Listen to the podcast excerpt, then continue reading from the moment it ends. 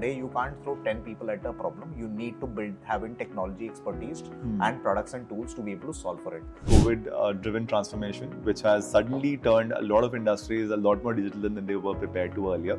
So, in some sense, uh, the change has come a lot faster than they were prepared for.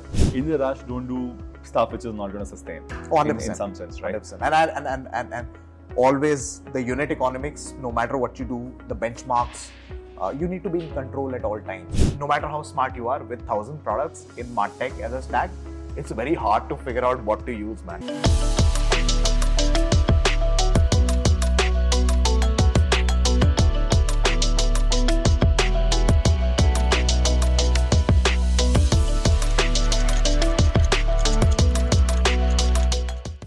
User engagement and retention is a crucial but least understood aspect of growing a successful business. We are here to change that. Hi, this is Ankur. Join me as I dive into conversation with the best and brightest minds in user engagement to help you navigate the why, what, and how of this subject. Hi, and welcome to yet another episode of the State of Retention Marketing Conversations. Uh, we have here Apurv, been with WebEngage for a long enough time to literally see the state of retention marketing evolve over the last, what, eight years now? Yep. Uh, where we've mostly started off with a whole bunch of new age startups and digital players to now having conversations and actually customers with the likes of Unilever, Akasa, and the leagues. Apurv, thank you for doing this and welcome Thank to you. the conversation. Thank you for having me, Ankur. Awesome. So, you know, uh, what would be very interesting as a starting point is your macro level overview on how you've seen this uh, ecosystem in India evolve over the last six, seven years, where the journey where uh, people were, you know, with large solutions, with uh, offline and uh, on-premise kind of solutions, to now SaaS, which has become mainstay. So, what's been your observation on how this journey has panned out? Very interesting, yeah. So I think a lot has happened uh, pre and post pandemic. Sure. Um, I think we started with a place where when we as WebEngage used to go and pitch our solutions to enterprise legacy businesses, the answer would be a smile and a polite no. And, and from there, I think we've reached a long way where I think we are partnered not only in India but a lot of other countries with some large legacy players, you know.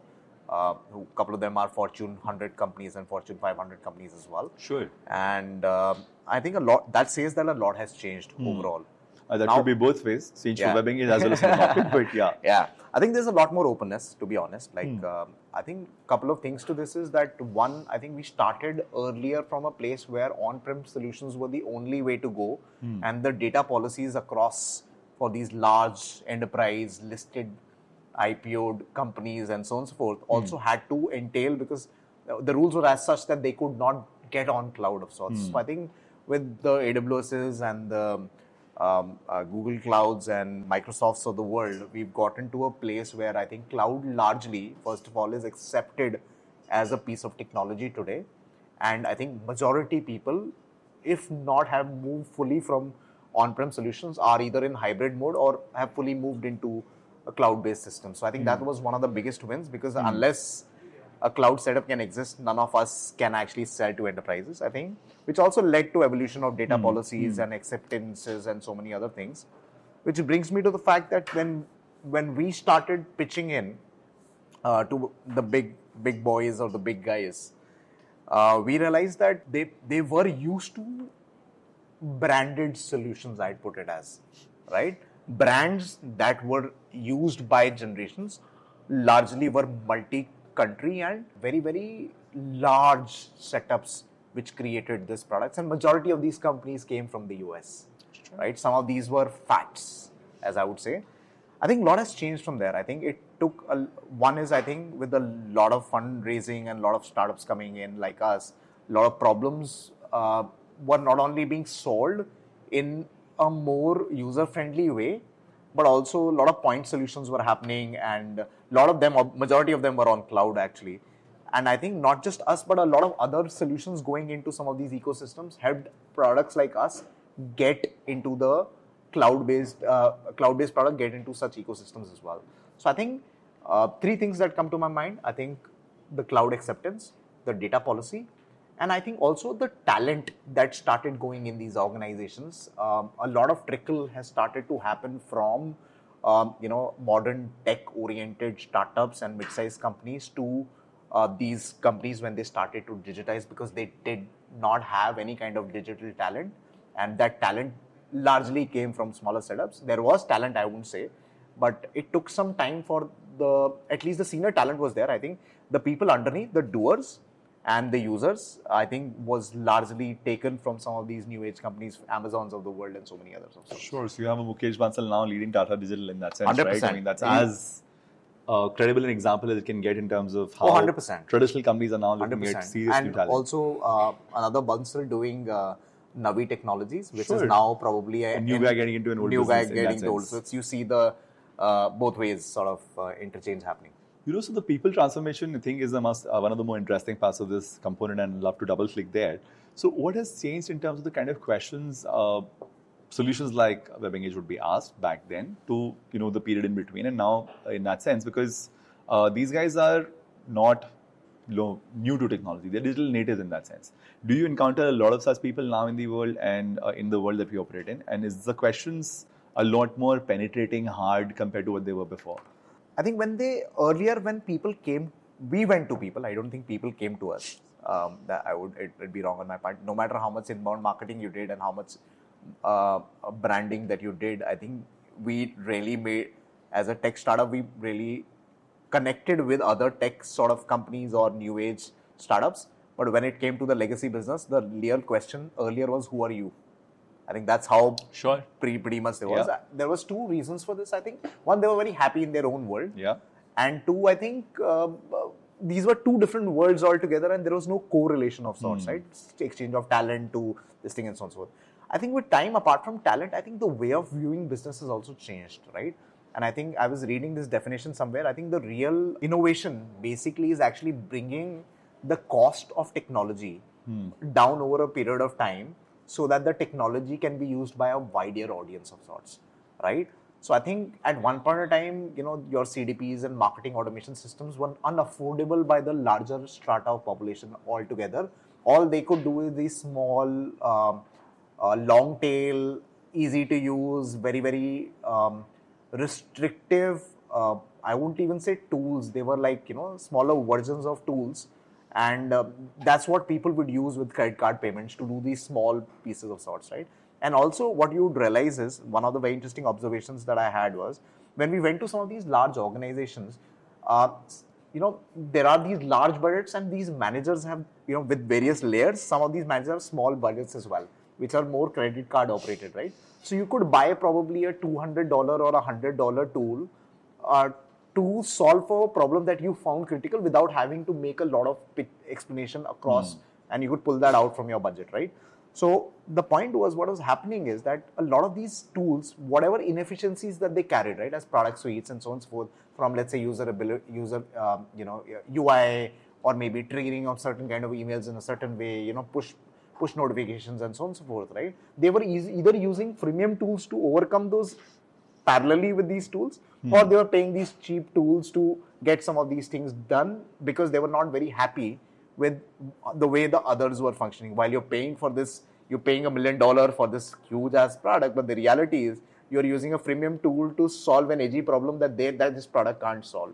of sorts Patchworks in some sense. patchworks in some way, right? But all lot of this was happening. So I think over a period of time, what has changed, I think that's where I would like to come back to is that I think one um, overall the ecosystem of startups across the world from a technology has taken um, a huge uh, up, and there's so many of them now solving so many nice, cool ass things, and people are because some people or a lot of people have seen some success with these technology, right? Like if you paid a hundred bucks to solve a problem and I could solve the same problem in a much easier way in 20 bucks, who would not want it, right? Everybody wants to optimize for it. Yeah. Now that you've seen those cycles, I think openness to listen to some of these things have increased quite a lot. I think Sure. which gives us a foot in the door to talk about what we're doing. Hmm. And I think it doesn't come from a space where they're judging or first trying to figure out whether what we're saying is the truth or not. They listen to us enough. for what we bring on table. Absolutely, they'd like to do a POC or they like to do, you know, like to talk to our customers, like to go through an RFI or RFP process, which is a process that they do any which ways. But Some I think the openness is there to listen to what we have to show. And there's a belief system that, hey, you know what, mid-size, small to mid-size companies with credible founders and teams can actually solve large problems at a competent cost as well. That possibility exists.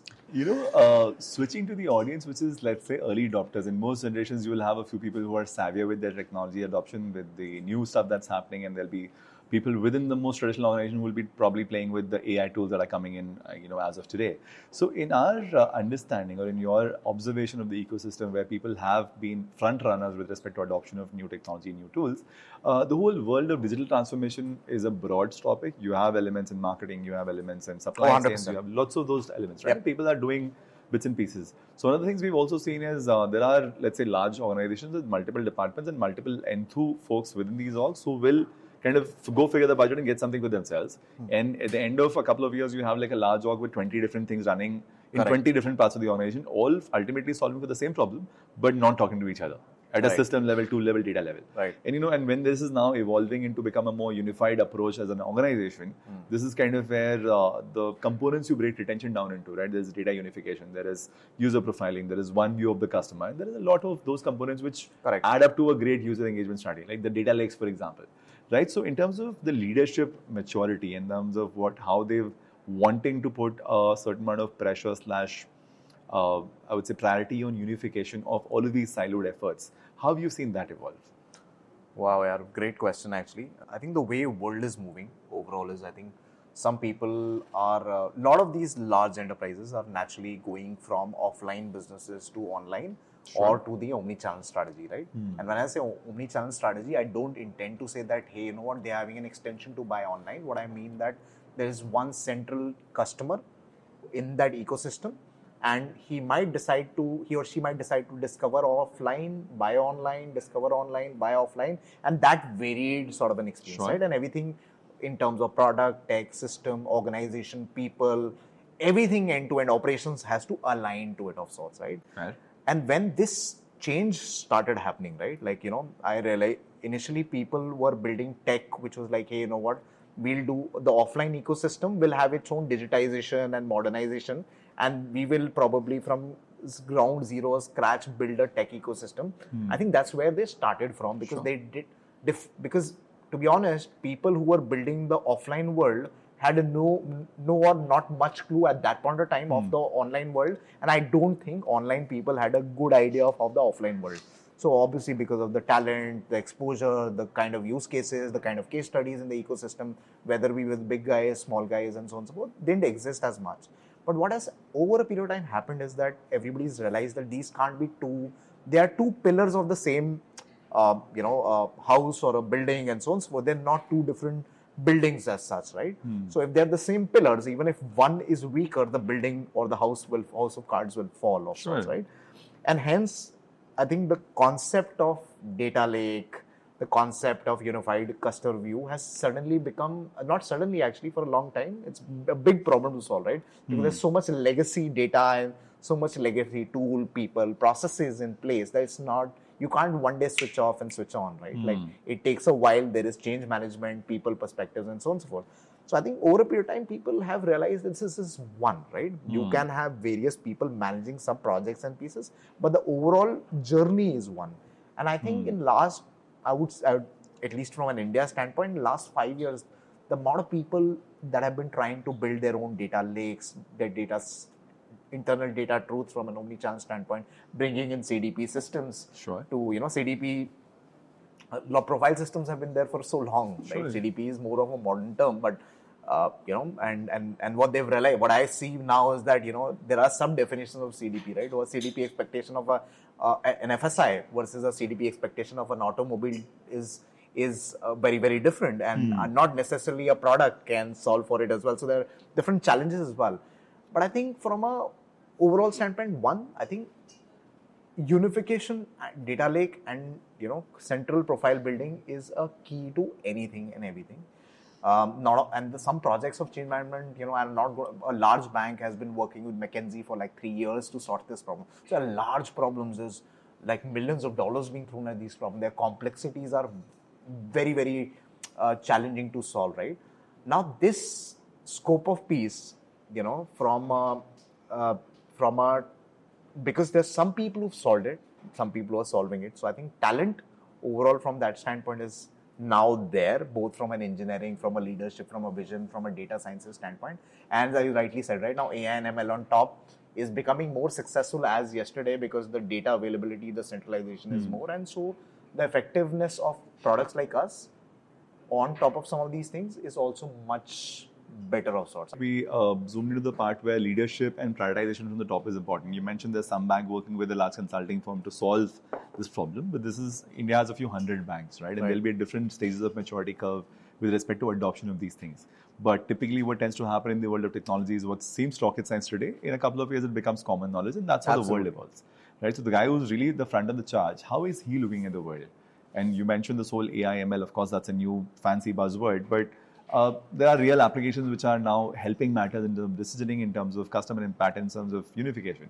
Right. So, how is the most assertive or aggressive front runner of the equation solving some of these topics? So I think everybody's understand uh, understood that uh, you know like uh, earlier, specifically in developing countries like India, we used to throw people at solving our problems, and I think that is changing. s- You know because the uh, cost of talent in countries like us is also increasing, and which is great. I'm glad that's happening, and it should happen further. Sure. I think that is bringing in that hey, you know what? Today you can't throw ten people at a problem. You need to build having technology expertise and products and tools to be able to solve for it. And with that, what is I think as a problem, uh, what is happening is it makes automation even more important today, right? And I think uh, a lot of these products and tools are coming to optimize for a couple of things. One, I think they're trying to dehumanize some of this stuff. Sure. Uh, they're not trying to replace anybody, but they're trying to dehumanize some stuff. They're trying to automate from improving the time efficiency parameter and the cost efficiency parameter on some of these things. And I think to get there, unless we have some kind of data science and learning, right, the real automation can't happen, right? Um, if you are sitting behind, if you're using a product and that again the same 10 people sitting behind a fancy dashboard to do the same thing that they did beyond a fancy dashboard is in my head not automation, right? So you need to bring in some of the data sciences, AI and ML, to actually solve some of those use cases at a scale and then also bring back the learnings because as you rightly said, right, what today, what's true today might not be true tomorrow and might, hmm. might be journal learning and you need to do more things beyond that of sorts. Let's just say that this is a large organization. They are in a digital transformation journey across their entire uh, set of functions.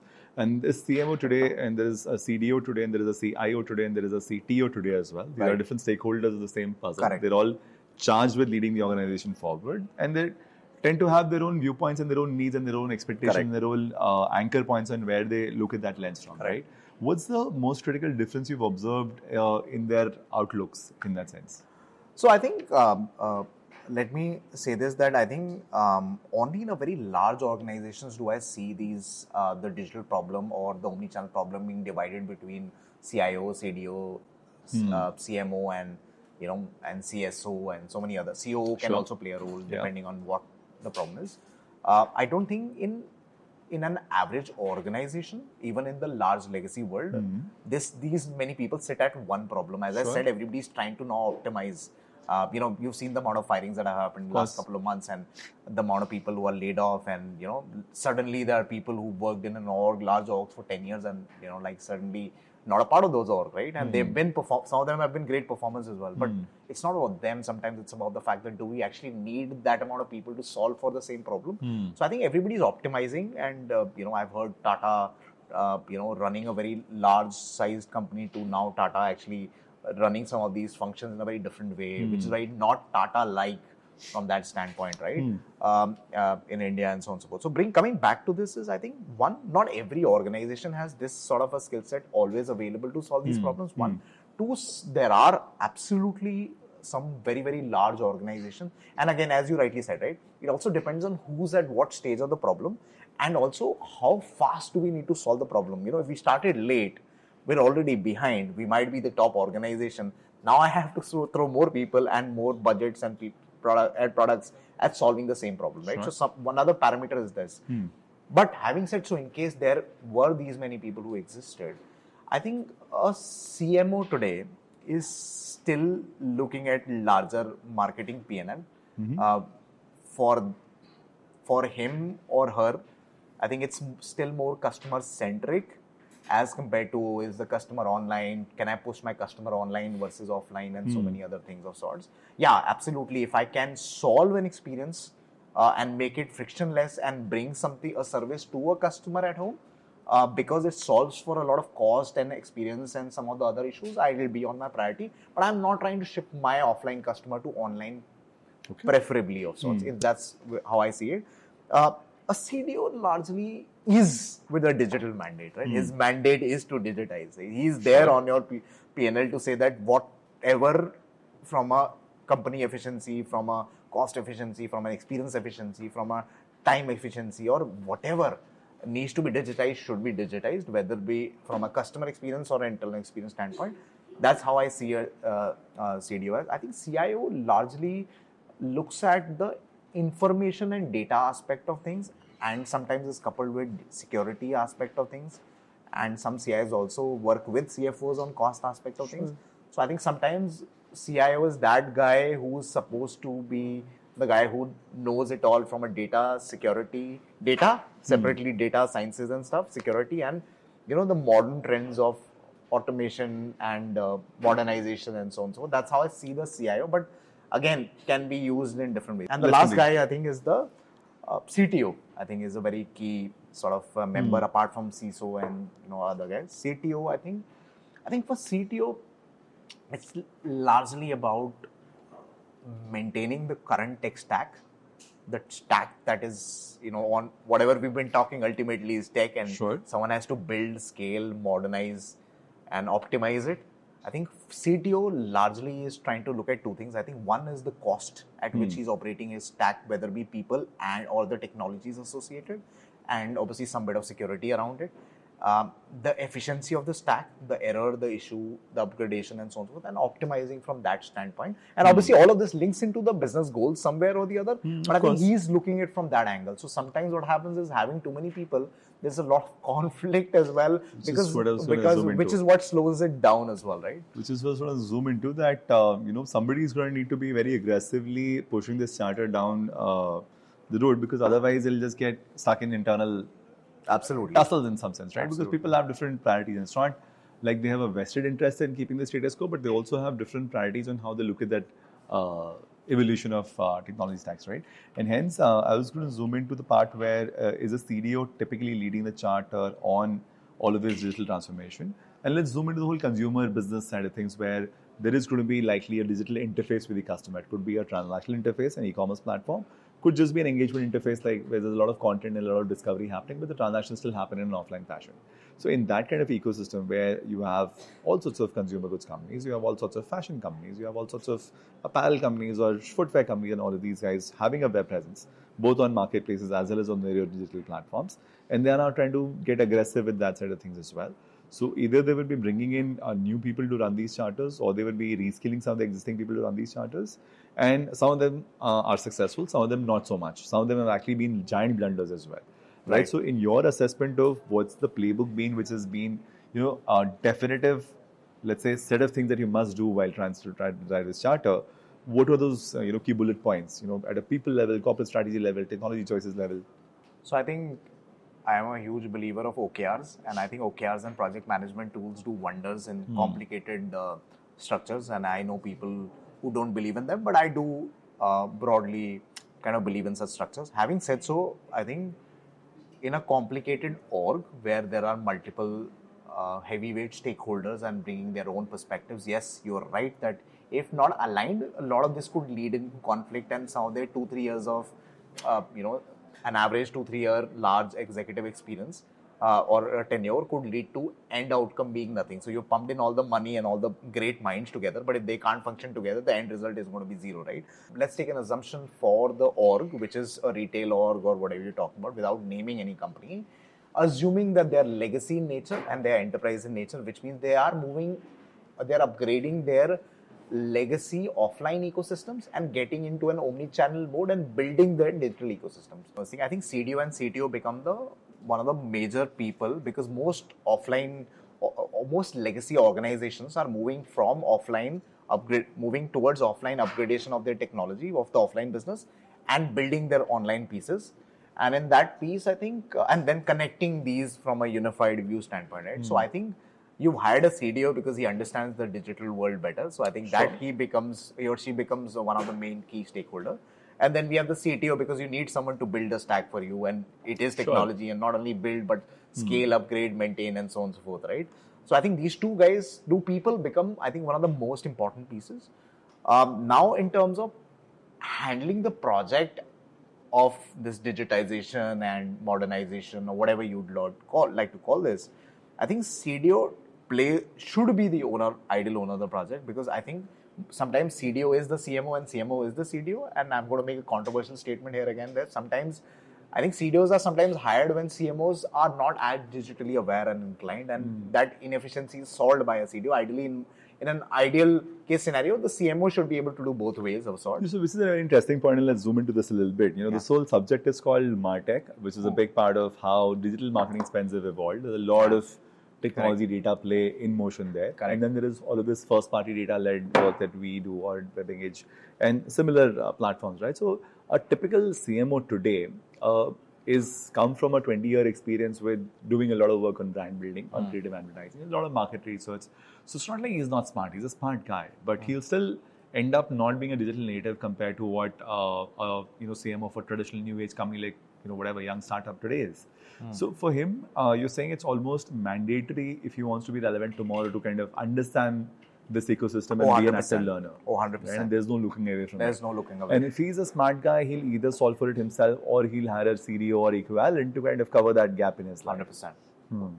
And uh, now, you know, also on that side, because this is an early adopter and he wants to be, let's say, a tech savvy guy with uh, Spirit choosing solutions, the way the new economy has played out, and right. there are all of these solution providers, there's about I think a few thousand martech companies around in the ecosystem. Right. And each of them has a certain promise, a certain uh, scope of work, a certain scope of impact that they claim. Right. But there are handshake points and there are strength areas and there, and there are not so strength areas. Mm-hmm. For a smart guy to be able to understand that how do I assemble my stack? Because I could jolly well buy like a branded solution that you know mysteries have bought and there are uh, top ranking solutions globally. Or I could do a you know slightly more curated or intelligent job based on my unique needs and my uh, unique roadmaps. Right. And I mean, am I subjected to a lot of hard selling by somebody who claims to be smart, or do I have some sort of a playbook of my own to orchestrate a great job here? How do you break Correct. this down? So, I think if you look at how traditionally the software has been bought, um, uh, when very big and large calls are taken, I think there are two people who play a very big role in um, buying and deploying of software or digitization. One is guys like Forrester and Gartner, where some of these uh, on some of these quadrants where these uh, you know uh, winners are listed, right? Uh, depending on which stage they are. I'm not going into quadrants, but sure. you know some of these uh, larger uh, or legacy or old age software companies are listed, and then you have your SIs, right? People, system integrators who manage some of your projects, right, mm. end to end, along with you. Because not every time, for if you have a three-year project, you don't want to scale up your org to a certain level, hire and fire. So you manage and get an external agency, and you might not, as you rightly said, have all the digital comp- sure. all the competencies that you need, right? Mm. Competencies that you need. Having said so, um, one interesting trend that is changing very fast mm. is that if you look at it from a 10, 15 year back, you would hardly see any startup on some of these quadrants. And today, zoom in and you'll see a, probably some of the leaders and challengers uh, being some of sure categories in martech in, in the market mm, mm. some of these thousand products that you talk about some of these new age products. As as as as you know uh, products who have not been there for even a decade and so. So that's one aspect of thing. The second point is that even with the SIs right earlier the SIs were only working with enterprise grade or legacy software right? And uh, today, everybody works with mid-sized to large startups as well. Hmm. They're willing to work with modern in technologies, even if they are not so startups. So that is one big thing that has changed, uh, which is bringing in the change that we need to see. Right now, everybody today, um, one no matter how smart you are, with thousand products in Martech as a stack, it's very hard to figure out what to use, man. Mm. It's hmm. not easy, right? It's it's I think the hardest decision because for sure. every problem or every scope of work or domain, you have probably 15 products competing, very similar overlaps, very sort of thing, and you're like, hey, what should I choose? Is it because of support? Is it because of something that they do? And uh, everybody has competitive costs. You know, like you know, like today. Um, uh, you don't have to pay a million dollar to do Martech problems solutions. You can do it in a couple of hundred thousand dollars if you were at a scale of sorts, right? With support, with um, with with uh, with customization and so many other things of sorts, right? Uh, so that's one, right? Two is I think um, traditionally with change in this these two quadrants and the way buying and perception has changed and the SI is changing and partnering now with modern age startups as well and they also and also overall a mandate on some of these larger organizations to solve some of these problems at more cost effective faster cost effective and if because they can't afford to lose on time because someone else which is parallelly working in the same domain might move ahead them and they might lose from a customer from a market share from digitization experience handling and so on and so on so there there is the time is a challenge. Cost you have to be more cost effective there. Um, three i think you can't hire as many people that you did in the past is a problem as well in general Sure. right? So now with these competencies coming in some of these inputs are also filtered down to SIs and they hmm. have to also work in this manner, which brings in people like us or so many other modern age startups who or technology companies who are getting in much faster. Vis-a-vis the earlier products that they used, they would buy, let's say, a stack of Adobe or a stack of Salesforce, and just all the underlying technologies work similar technologies, complementing technologies, or company of the same company of hmm. sorts, right? So you'd buy one stack and you'd solve probably five. Dif- you'll have five different modules, and the whole cloud will be deployed. Hmm. It will probably take three years, four years to deploy that cloud hmm. in the fullest way, and it will take a lot of training. You might even have to hire external agency at an extra cost, or work with the SI to actually keep running it as well, right? Hmm. So costs were high, time took took time, and again they were brilliant products, and they are brilliant products, but not all of the sub modules are the best of the league, right? There are better challengers, better products today at a better cost available underneath. I think this change, both on quadrant and the SI side of the business, has led to people looking for specific products to solve point problems and trying to figure out a way to integrate. That's where the data lakes of the world and your CDPs and some of these technologies, or you know even pipes and technologies like which are infrastructure, which actually pulls in direct to some of these technologies, have taken a center seat. So today, which was unheard of probably a 10 years back, Sure. or even five years back, to be honest, in India at least, that uh, you know probably a top airline or a top automobile company or a top FSI, BFSI or a FSI company would never touch point technologies, right? They would go in only for cloud because that's what their predecessors used. What the, that's what the quadrant shows. That what that's what the SIs told them. So naturally, they believed And in they it, and they, they would never they would not want to get fired for this, right? You don't want to get fired for a wrong choice of product and pay so much money and then realize you know you made a big mistake. And not only do you get fired, but you get tagged in a way across ecosystem, and the ecosystem is small, right? Eventually, as higher as you go, and so on and so forth.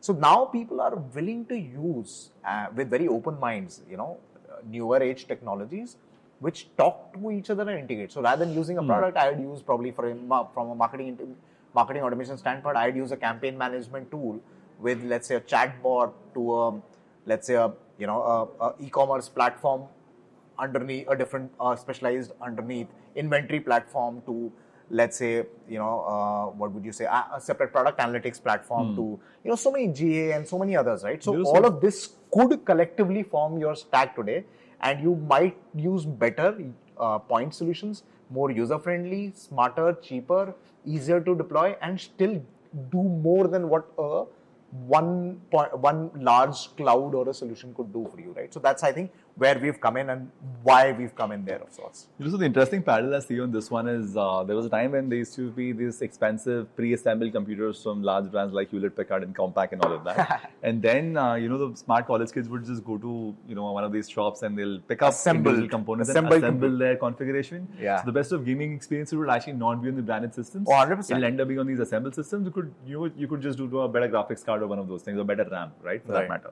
And uh, I mean that's what you seem to be suggesting. No, today, savvier by the way, let me- let- and not Let me give you an example. Actually, I've recently bought a new Mac and I upgraded the RAM and my hard disk right on buying it. Even Apple is today forced to do it. In fact, I was speaking to someone today and they told me that, um, uh, you know, uh, very different from what we're saying right now, but even on the servicing side, right?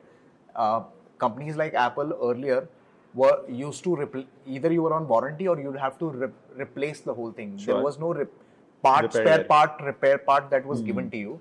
but and it if it was it was only given in retail to certain selected priority mm-hmm. service centers that they did. Mm-hmm. Now globally, it's not just happened in India, but globally, Apple is opening up spare part business to other people so that the servicing could be better and so on and so forth. So I'm saying that Interesting you are, you are forced today by the way the world is moving Hmm. to do some of those things and i think it is quite in the interest of the consumer because we are spoiled for choices and we are the one it is democracy for us rather than being an autocracy Sure. So, you know, what we're in effect saying is the confidence in these new age tools has become better thanks to some recognition from Oh, the 100%. analyst ecosystem. It's Yeah. also some level of validation and success which uh, these tools have delivered. and a lot of hard work yeah of course, uh, that that goes uh, in, in in the play as well.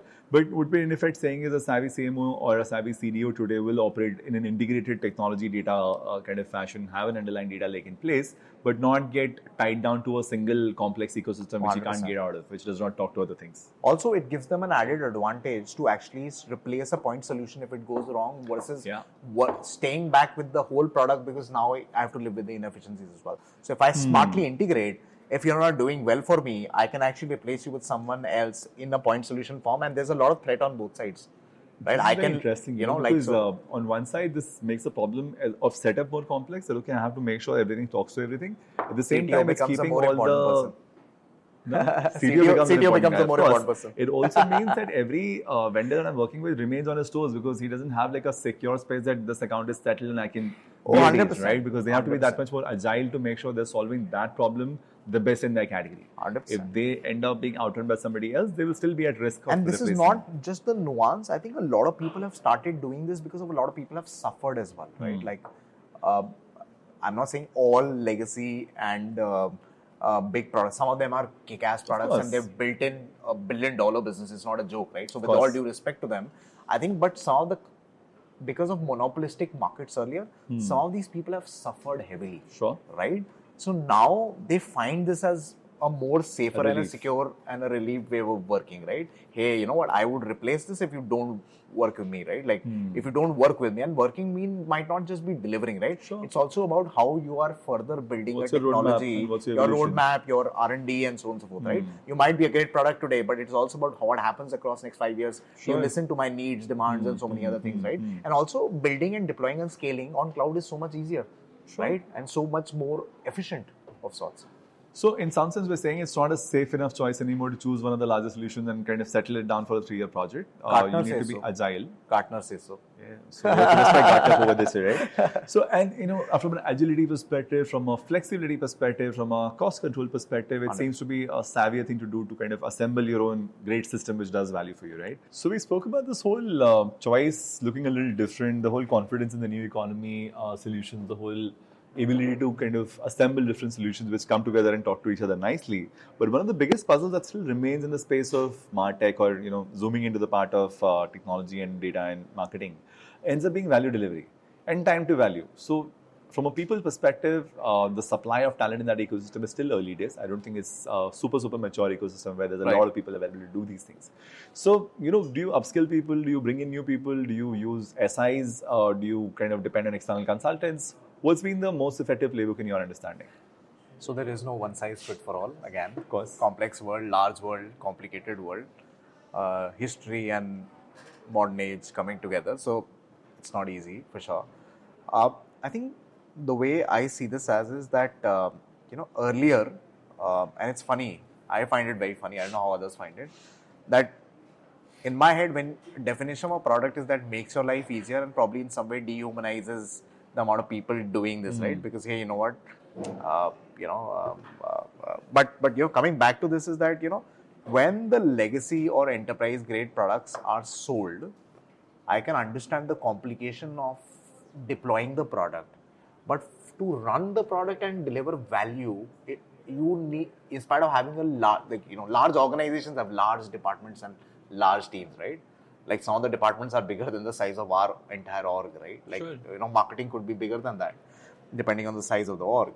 So I'm saying there is no dearth of human resource and money to internally build team and a knowledge strength around it, right? Like or a center of excellence for as you call it, right?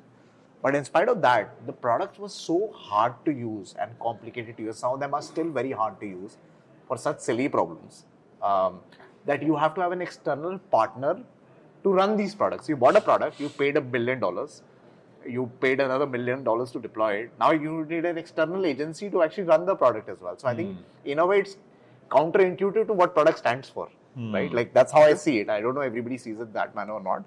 But having said so, with the modern technologies coming in, becoming lightweight, cloud uh, heavy, right? Like, uh, you know, most modern age technologies till last five, six years either offered a hybrid or a, a at least in the larger org, were on an on-prem model. Hmm. You know, like Adobe's, I think about three years back said we are killing all our on-prem solutions and we only do cloud. You know, that's how it went, right? Like, hmm. and I can give similar examples for all the other Sure. big software companies as well, right? So, coming now to the modern age technologies being lighter, more user friendly, and so on and so forth. One, can the internal talent be trained? The answer is yes. Okay. Um, and uh, a lot of these organizations, while have account managers servicing uh, the larger orgs from a so you know from a OEM standpoint, OEM's account manager is servicing probably the customer, but I think the product can now be run internally if there is a mandate from the top to do it. Now it depends on what kind of leader you are and so on and so forth. Would you uh, lead this into the whole consumerization of uh, technology interfaces? Oh, because the 100%. UI UX focus of these guys is very different from the UI UX focus of the other guys was. and I, and I think also the way they are designing and solving these problems, um, and the depth that they are going to now, because of them being a lot of point solutions and not trying to solve. Some of them are trying to solve not only point but large problems as well, but slowly and uh, different uh, ways of evolution. But my point being is, you're right. It is consumerization, right? Like one, um, there is a dearth of tech talent and talent as compared to earlier available, and they're more uh, friendly with the usage of these products and tools. One point number two is that uh, the talent. There's a lot of lot of opportunity to upskill some of these things, right? Like how could you upskill yourself if you didn't know?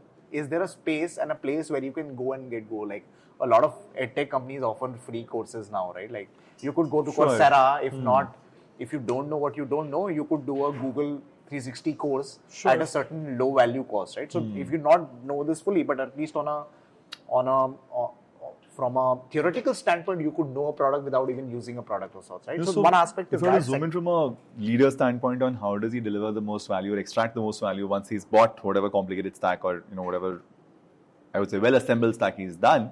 Uh, what you're saying is there's enough room to upskill people. Uh, these tools are user friendly enough, so they don't need a lot of let's say you know massive upgradation compared to what other tools might have needed historically. Correct. And beyond this, you know what is it that you've seen good guys do in some sense, right? How do they like make sure that they're uh, ex- extracting the most? So I think people have realized that if they don't build center of excellence inside, and so large orgs will have two-year attrition cycles. That's how they work. People will come and go. But the challenge is that if you don't have decent center of excellences around these internally, and they're hmm. not trained people or multiple people trained on some of these things as a stack, then the handshake might be quite hard and knowledge transfers quite be hard. You can't alone be dependent on people outside. I think people are slowly realizing this, hmm. and because they have the cost budgets and you know, like, hey, you know what? I can do a lot more training sessions if I'm a part of a larger org as compared to a startup and so on. So Sure. Because the money spent on L&D and is huge and humongous, right? And also, it is a good retention strategy. If I train and upskill my people, they try to tend to be more loyal than me than just offering them where they were and just waiting from a promotion or a money hike to come in. Right? So it is, and I think millennials, which are the now, or actually Gen Z, not even millennials and Gen Z are the major workforce today, and this is how they see career growth and perspective and so on and so forth, right?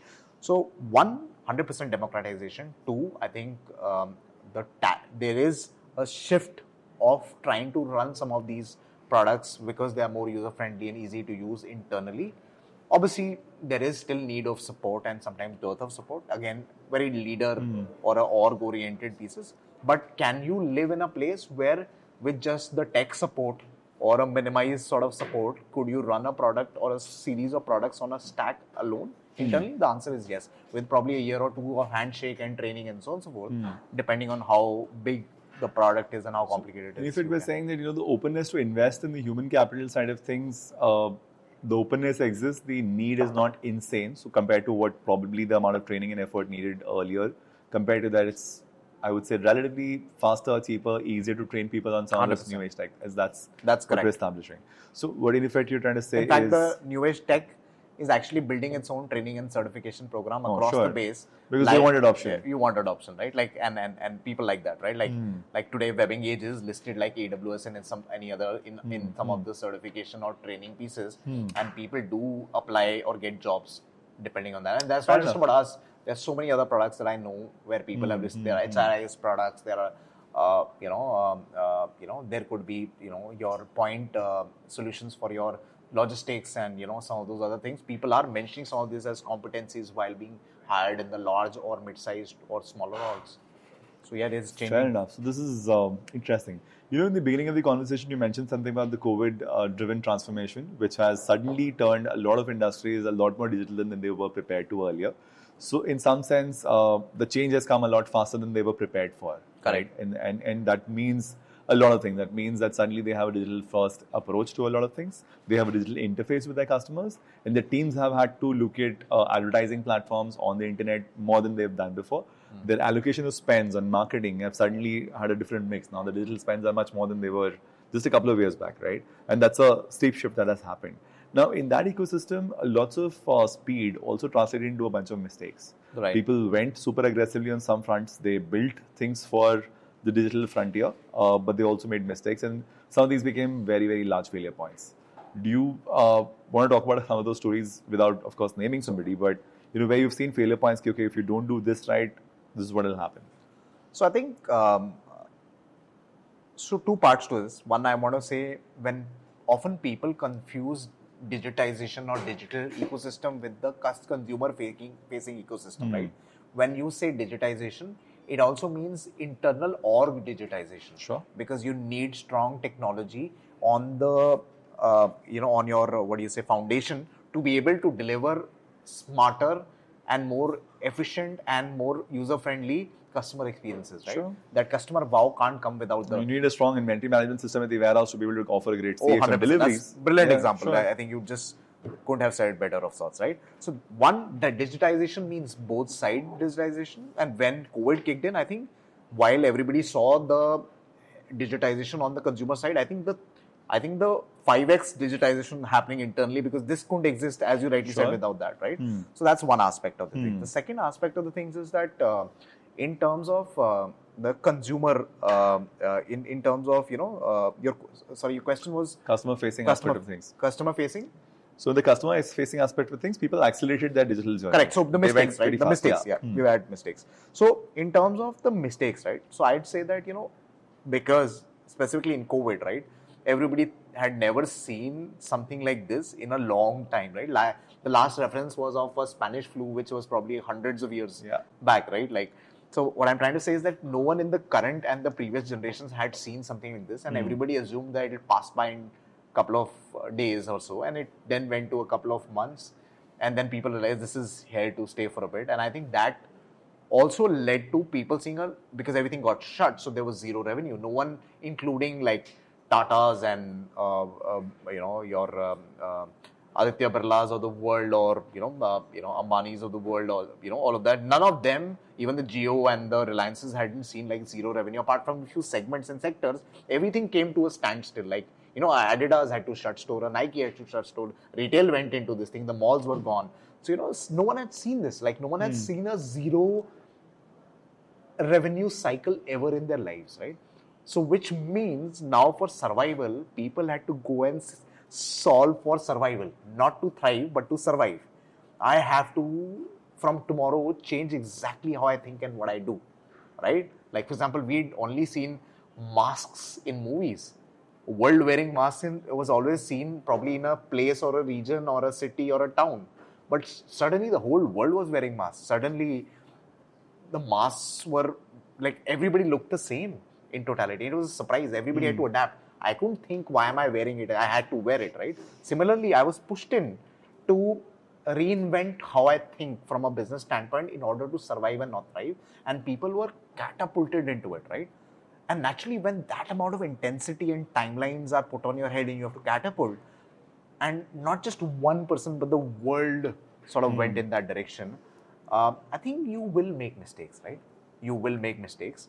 Uh, I think if they had a little bit more time, uh, they, you know, like for example, um, a lot of banks relaunched their apps. They were talking about digital banking, but all they had in the name of digital banking is that they gave a tap to people to open accounts when they went to their houses, right? Pretty much it was a pseudo way of digitizing, right? While sure. you were digitizing. But yeah, it did take away paper, it did make it green, it did make it more uh, red, less red tape and make it more transparent and so on and so forth. But was it truly digital? I don't mm. think hmm. so. But the banks suddenly had to you know reinvent their digital banking because hey you know what people needed money they can't go to the atm they had to process fees so a lot of these companies suddenly had payment gateways on their websites some of the live websites came up some of the apps came up later some of the larger companies who had no online footprint partnered with some apps for the retail pieces to come in and so on and so so a lot of this happened. Now because they were catapulted in a lot of these things they didn't have time. Naturally they made mistakes. Mm. and i've seen a lot of mistakes. But i think what if you look at it from fast forward and look at it from a three year standpoint, I think they were mistakes that, yes, some people lost money, some people made a lot of money with that mistake. Some people had to withdraw and close some of these platforms. Everything can't be digital as well, right? Some people thought we'll go completely digital, then realize, hey, the world has to be omni-channel in the wrong run, and so on and so forth. But I think no one went completely off in the wrong direction. Hmm. There were mistakes, there was money lost, there were people projects shut. But I think eventually it catapulted us much more closer to the digitized world. Like, for example, I would say the two years gave us what 10 years of digitization couldn't do, right? Like, sure. And I think everybody needs a catalyst sometimes. So I think that was a blessing in disguise. So While I don't want to be insensitive, sure. but uh, it was a blessing in disguise from digitization standpoint, both consumer facing and the backward aspect of things. So, you know, in the beginning of our conversation, you mentioned this whole acceleration of digital transformation, especially in the customer interface side of things, thanks to COVID. Uh, this was, uh, you know, a, a, something that most people were not prepared for. What could have otherwise happened in 10 years had to happen in a year, in that sense. Uh, the customer adoption was also high. But that also meant a lot of mistakes were made, uh, some of them very expensive mistakes. And uh, they continue to get made by people who want to grow at a certain pace because they have a degree of fear of missing out because of all of this digital first action that's happening, right? So, from an enterprise perspective, uh, when let's say large retail fashion brands want to go online, and they would end up making some of these mistakes, what is your learning on you know those two or three major mistakes that people have made? But I think I'm going to start from the fact that not only mistakes were made on projects, but uh, mistakes were made on acquiring companies and then they becoming zero revenue and zero employees, and eventually, you know, letting go of writing off that as. Mm you know, of your PNL sure. and so on and so forth. So I think mistakes have been that aggressive. Of course. This is nothing of the this thing. But having said so, yes, I think you rightly said so. I think people were catapulted into change, and I think a lot of that was beyond their control. And specifically, in that change, because you were forced to now take the experience to the customer's house, irrespective of the product or service that you are offering, whether it be in India or abroad and you did have no other option. So people who were behind the curve, any which ways, and were taking it lightly or were on the periphery, were suddenly uncomfortable and they needed probably injections to build their muscles, right? And that's how it went too, yeah, right? Like, sure. and and a little bit of FOMO and everything else as well, right? And they had a lot of pressure because some of them had zero PNL, right? Because nothing was open, so they had nothing to sell or service. So they were in pretty much this thing, and as long as they could survive, otherwise the house would break, right? And with that extreme, I think a lot of people just point blank started digitizing, right? Hey, you know, because it is what it is. So I make a website, I make an app, I make this. I think they didn't have a lot of time to think through, and in hindsight, uh, they were big mistakes. But I think they were also mistakes because they were put into that by force, hmm. right? So that's having said so, right? But I think what we need to understand, right? Like before you decide to digitize a business, you know, why are you digitizing it? who are you digitizing for? Is it a omni-channel experience? Is it just a pure digital experience? All of this has to be thought through. And how is it going to sustain beyond a certain period of time? Everybody knew, yeah, COVID mm. is going here to stay, but we knew there it might take two years, it might take three years or four years or whatever. But there will be a world which might change and deviate post COVID as well, and things will open up. It might take time, right? So if people thought from a process that this was here to stay and this is the experience I would offer, I think they were here for failure. So what we saw was, you know, random uh, digitization projects coming in where apps were created, websites were created, the flows weren't thought through, the acquisition strategies weren't thought through, right? And uh, the tech stacks and what we need to bring along with it wasn't thought through, right? So you basically um, didn't even forget your acquisition wasn't thought through to forget the retention part of it, right? How would you engage? How would you communicate? How would your tickets come in if there were queries, issues? Will call center be enough, or you need to have a ticketing ecosystem as well? Uh, you know, do you need to have a engagement product online because hey, you know what, there is no salesman selling all of this today to educate to you know you know all of that, so, right? So a lot of money was pumped in, and I don't think a lot of people because you were in desperation, you got anybody and everybody as a prof- uh, customer profile online onto your platform, and not everybody is online. Also, India is still at a certain level of digital penetration, so and retention was an afterthought for sure, right? So I think there were a lot of mistakes made in terms of first of all strategizing in terms of the longevity of the goal, longevity and goal, and the vision of the uh, of the whole project and parts of the project. And then I think it was it wasn't thought through, and hence anything which from acquisition to retention to support and so many other things weren't thought through. And because it was a broken project and it wasn't this thing, it eventually fell apart. So a lot of I think couple of crores or millions of dollars were lost. Uh, people were let go of. Uh, you know, a lot of negative things happened. But I think what that teaches us is that eh, you know the that brings back to the leadership that you have. If you are put into that pressure area, right? It's important, and that's what leaders are makes leaders leaders, right? You hmm. got to think through the problem from a longevity standpoint and make sure that yeah, there might be priorities that priorities that you want to jump to, but hey, you know what? You can't forget getting the right uh, you know, uh, for example, acquisition strategy. You can't go wrong with your acquisition strategy. The consumer experience of your website or app has to be of a certain level. The platform that you choose to build all of this on has to be right. It has to sink into a larger construct of your uh, digital profiling. Retention has to be a pre-thought, not an afterthought, right? Because you can't keep pumping in money. Customers can't keep dropping off or you know, uh, just buying using coupons and discounts. Eventually, all of this at some day has to become profitable. I think that's the buzzword. But all of this has to, right? The amount of money that you're spending on technology, people, these initiatives, someday, even if it is an experience is short term and then it's going to, you know, become sustained or stabilize has to eventually become profitable and has to add value to the larger business. I think that wasn't thought through, and hmm. eventually the pack of cards fell and a lot of money was burned. And sad part is not just the money, but there were people who were let go of, and they are still being let go of, right? Um, Sure. So, I mean, that's a, obviously a fairly mixed bag of experience. But to you know, kind of put it in a fewer set of words on what you're talking about is in the rush, don't do stuff which is not going to sustain. Oh, in, 100%. in some sense, right? 100%. And, I, and, and, and, and always the unit economics, no matter what you do, the benchmarks, uh, you need to be in control at all times. You can't deviate too far. Fun right? fact is the traditional businesses, the way they've been built in India, have always been built with a lot of enduring principles, with a lot of P&L sensibilities in mind. But somewhere, all of this new economy action, all the VC money getting pumped into the ecosystem has probably led to a certain degree of fear in those traditional Yeah, companies as well, there for sure. which is now leading to some of these uh, jumping the gun kind of plays and potential I think a lot of people just copy paste, right? You Yeah. can't, right? Like a business which is not there for 50 years and just been there for five is doing something here is is quite different from you. Might Hmm. take some elements out of it. You know, you use them for your business, but you can't just copy paste the whole business, right? Sure. I think a lot of times one of the biggest mistakes that people have made is that they've hired the entire or pushed the entire team of a smaller company to think that they'll build a parallel thing, and that's I think a very bad approach in my opinion because hmm. then you're hiring them and putting them a vision of actually copy pasting what they already did vis-a-vis saying you know what build a bit what how can you build this as per my current ecosystem? Hmm. Because i have a legacy which is worth a couple of decades or more. Right? And which has its own set of strengths. And- so, you know, very interesting to look at uh, how the digital transformation space has evolved, how the choices have become a lot wider than they were earlier, how intelligence in those choices has also become more mature. So, on that note, thank you so much, Apur, for this conversation. Very interesting, very insightful. We're going to try and summarize a lot of these learnings in various ways and distribute them right. thank you Thank you for so having much. me ankur just Thank you for joining us on the state of retention marketing. I hope you found today's conversation interesting. I had a few takeaways. First, in today's day and age, a CMO can't look away from data and tech anymore. Either you learn it yourself or you surround yourself with trustworthy people who bring that skill to the table. Second, choices made out of fear or chasing short term outcomes have their pitfalls.